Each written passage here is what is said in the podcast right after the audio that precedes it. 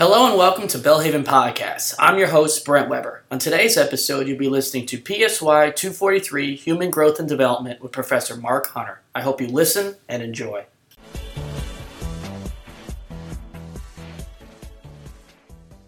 Welcome to Unit five in Psychology two forty-three, Human Growth and Development. In this unit, we're going to look at the area of young adulthood. So after the early twenties, maybe early thirties. And we're going to look at the physical, cognitive, and personality development in young adulthood and relationships that occur during this time. In your textbook, we're looking at Chapter ten, Becoming an Adult, Physical, Cognitive, and Personality Development in Young Adulthood. A term that's used now is referred to as emerging adulthood. And, um, and so... This is that time where you're not quite a teenager anymore, but maybe you're not quite an independent adult. And so they're trying to understand what are the distinctions or what, you know, are the evidence of someone being able to take on these new responsibilities and becoming adult. And some societies use rituals where they actually Most of these are occurred in adolescence where they have a clear ceremony that has a transition from adolescence to emerging adulthood. But in Western cultures, such as the United States, we really don't have that uh, so much. The um, now, during this time, the last part of our body that is going to reach full development occurs. This is our prefrontal cortex, right behind your forehead. And so we don't physically uh, reach maturity until we're about twenty-four, twenty-five. And uh, this is, again, the last part of our uh, human development when we've, uh, we've achieved this goal. And during this time, this is where we start to do better with making decisions. We, um, uh, we've make understand responsibility a lot better. Um, this is an age where you see about twenty-four, twenty-five, drug use decreases, car accidents decreases, crime decreases because of this development of the prefrontal cortex. Um, during this time, their uh, young adults are going into this area of intimacy versus isolation. Um, They, uh, they're trying to understand, you know, do they have a connection with others or not? About seventy percent of high school students continue their education in some form to post-secondary, whether uh, college, university, or community college. Um, during this time, they're experiencing transitions in thinking. Um, adult students, um, college students, like many of you are, tend to focus on their academic programs, but as you know, have to also balance family, work, other responsibilities going on, as opposed to uh, the traditional students where usually they're on a campus and they're just focusing mainly on their academics and they have some uh, work or athletic activities as well. Um, many of emerging adults obtain career or job training as a way to further their education without obtaining a college degree. There's possibilities now of getting a degree in um, in computer coding or computer science that uh, where you're you don't necessarily have to have a college degree, but you're learning uh, a specific skill. At this time, in early adult, uh, emerging adulthood, in your tw- kind of mid-twenties and stuff, really your, your physical peak. This is a time when your strength is the strongest, your muscle development, your coordination, dexterity, and sen- sensory acuity. And uh, so this is the peak time. And then when you get to be middle-aged, they start to decline. Um, and at this time, we're usually at our peak of our physical health, um, meaning that death from illnesses, disease, is relatively rare during this time, especially during the twenties. However, death does occur, and that's usually because of accidents of some sort. Um, also, homicide or violence can be major sources. Um, if you lacking access to health care, it can, or involvement, you know, due to poverty or whatever situations, that can have an impact on good health.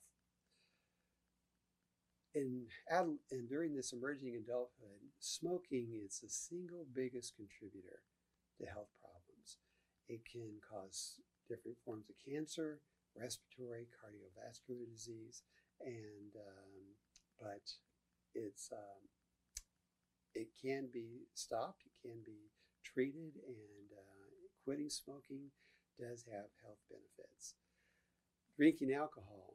Um, Usually is, um, if it's moderation, there's not very many health risks, but if it's what we refer to as binge drinking, where there's lots of alcohol consumed in a short amount of time, um, that can have a real negative effect on, on health. It can be, um, we find that this is associated with both physical illness, but also um, it can be um, uh, related to you know, crimes or different activity, you know, things, antisocial activities. So, um, unfortunately, a lot of college campuses are environments where binge drinking occurs. The three most important uh, factors in health are socioeconomic status, ethnicity, and education. So, if poverty is the most important factor in determining whether someone has good health or not. And usually it's because of the limitations due to health care. If you lived in a, a more impoverished area, there may not be uh, physicians available to you, or if you don't have insurance, that could prevent you from going there, uh, receiving treatment. The um, even if you have Um, people from different races, different cultures. Uh, poverty seems to be the one factor that uh, affects all areas, all parts of society regarding health care. Usually people who obtain higher education, such as yourselves, usually obtain better health because their jobs provide them with better health care. More education leads usually to better income, and able to do things that uh, will promote health. Um, during this time of emerging adulthood, there's lots of different theories about uh, um, cognitive development. And so usually at this time, you've reached your peak about your abilities and your senses and stuff, but you also have the ability to go in different directions and learn new things. We call this plasticity, and um, and so you're able to uh, start in. Maybe you decided to go into a, a field that you didn't really train much for in college, and your your job provided you, or new opportunities arisen, and um, but you've got a college degree, but you're learning a, a new type of work. That's uh, most people can do this because of the plasticity in our brains. Um, And so we're able to achieve these goals. Different types of intelligence are referred to, uh, two main types, is fluid and crystallized. Fluid intelligence really consists of those abilities that make people flexible, make people adaptive thinkers. You know, our society changes so quickly, and maybe your job requires you to take on new responsibilities. And f- fluid intelligence is that ability to be put in a new situation and being able to adapt to it well. Crystallized intelligence reflects the knowledge that you gain through experience. So as you um, you get more uh, time involved in your job or whatever the career you have, you learn more and more and more. And uh, so your crystallized intelligence can continue to increase during your whole lifetime. Your fluid intelligence tends to um, tends to diminish as you get to be uh, middle-aged.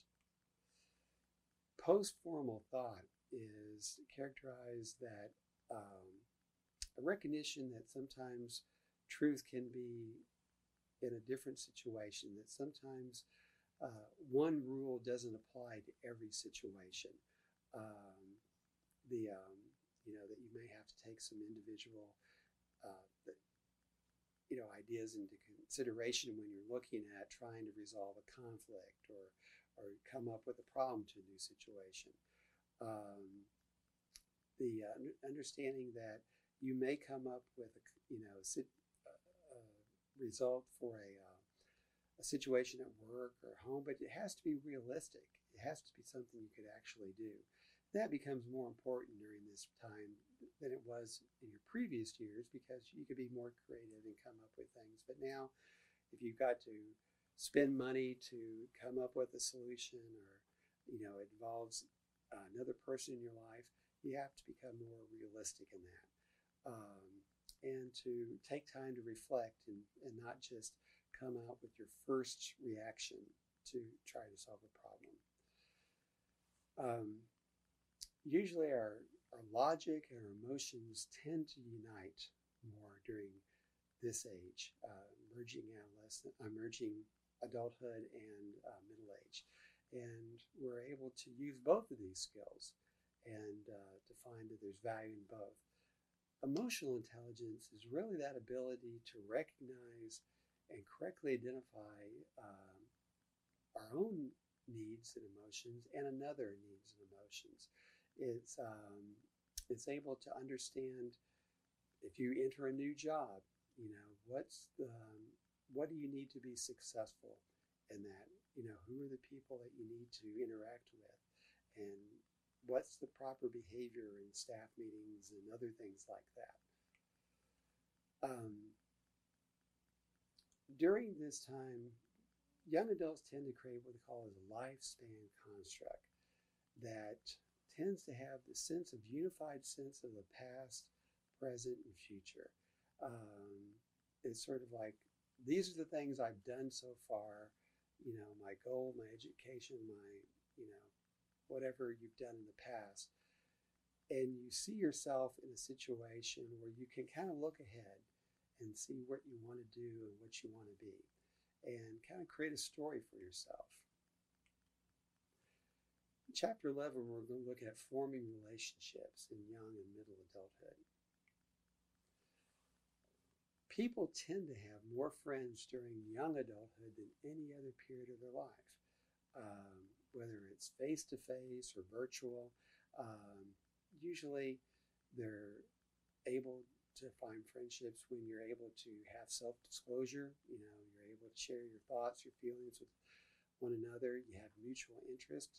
A lot of times this is a period where um, singles can get together and have an interest in whatever, you know, movies or running or whatever they have, restaurants, and and come together. Um, as a whole, men tend to have fewer close friends and base them more on shared activity. Women tend to have more close friends than men and base them more on emotional sharing. And uh, think back to that a few units ago when we talked about how girls tend to be better at verbal skills this uh, than boys. It tends to go into this period of life as well as they share their thoughts and feelings. When, as you're looking at relationships, passion, intimacy, commitment are the, really the key components to what we define as love.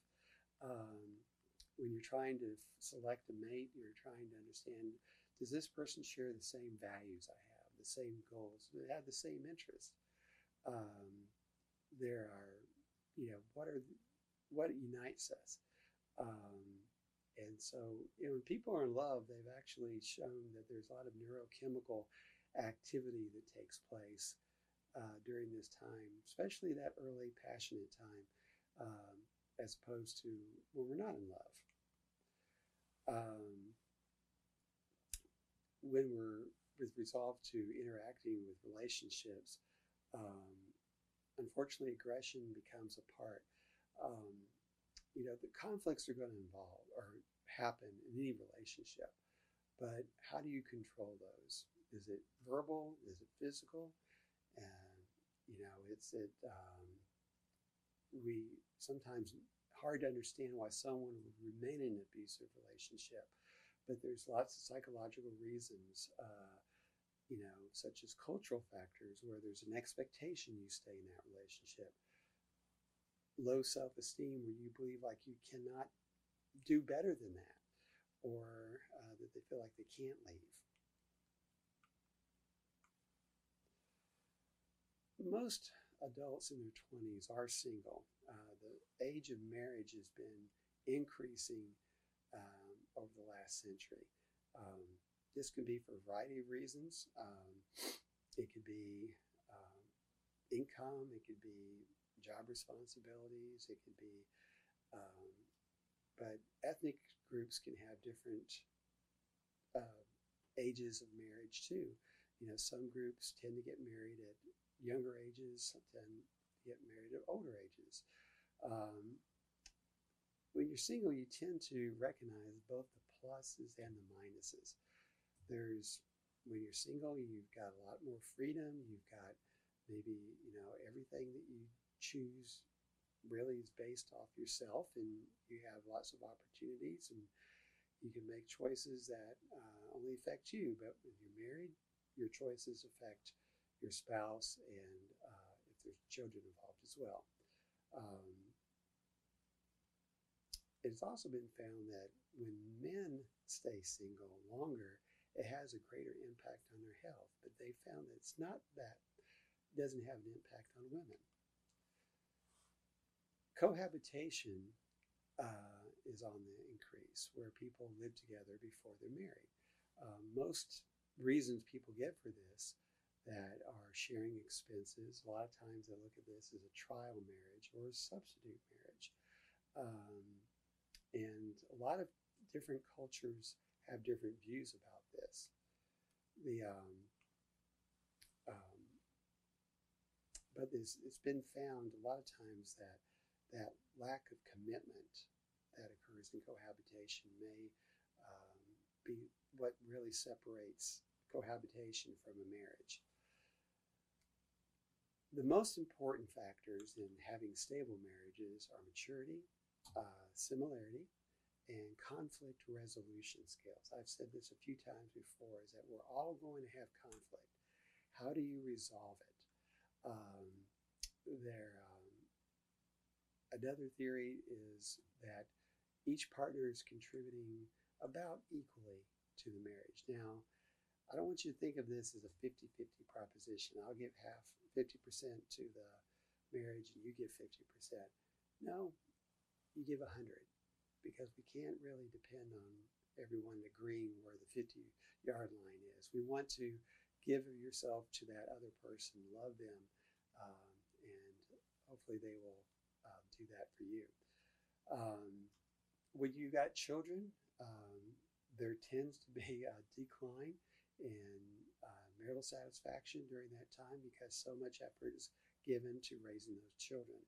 The studies show that after the children start to leave, there's usually a, an increase in uh, marital satisfaction. Um, marriages are most intense during the early years, and um, And a lot of times divorce happens because couples fail to understand this, that they married this ideal person, but then they start to live with them for a while and they find out, oh, they really are a sinner, just like I am. If, uh, and so it's, uh, it's understanding that it, uh, there's going to be um, difficult times, and being able to work through that, have that conflict resolution, and uh, to being able to also to be in a, a supportive environment through your church to help you through that time. Most couples do choose to have children, um, and um, but you know, for different reasons. Um, the uh, a lot of times it depends on how involved the parents are in their families as opposed to the careers. Um, you know, children, as I just mentioned, having children does tend to put some put some stress on the marriage. Some cho- parent, uh, excuse me, couples decide that not to have children is the best thing for them. Um, there's actually have some advantages when your your first child comes along and you're a little bit uh, older than maybe um, than the typical parent. So um, you got some experience, maybe you got a little bit of maturity, and and you're able to uh, understand how to handle situations that come up. Um, most cultures see the value of installing cultural values in your, you know, whether it's cheering for your favorite college team on Saturdays, or attending your church, or different activities during holidays. It's um, we pass on these cultural values to our families. Um, probably one of the toughest jobs in the world is being a single parent, um, especially if you're a woman, if you're divorced. Uh, it's mainly because of the financial restrictions. Um, If you're an adoptive parent uh, or foster parent or step parent, um, there's always questions about how will the child bond with them. And um, so each of these char- you know, situations have different um, characteristics. A lot of it depends on the age of the child. If you know you have a child that's just an infant or a toddler and you spend most of your life with them, of course that's going to have more time to form those bonds. If they're an older child, it may be uh, more challenging.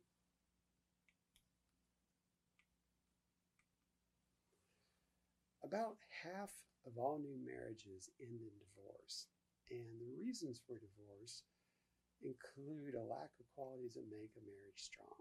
And uh, you know, and I've said this three or four times already, but not being able to handle conflict has been seen to be probably the number one predictor of divorce. Um, also, what society uh, allows and expects for divorce. If it's uh, allowed or even encouraged, you know, that or there, you, you'll be more likely to get a divorce if your environment, your society, community allows for it or feels that that's the appropriate uh, behavior. Recovery from divorce is different for men and women. Um, men tend to have a tougher time with it than women in the short run.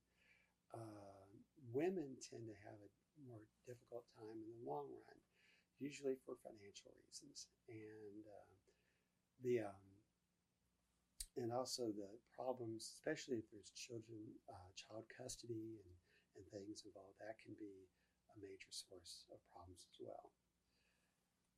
Most couple, divorced couples will remarry. It's um, second marriages are especially vulnerable to stress if they're step parents. Um, but um, if you get remarried in later life, it you know it can be a time of happiness. But if there's adult children and uh, involved, it there can be some conflict involved. All right. Well, that ends this lesson, and we'll see you in Unit Six.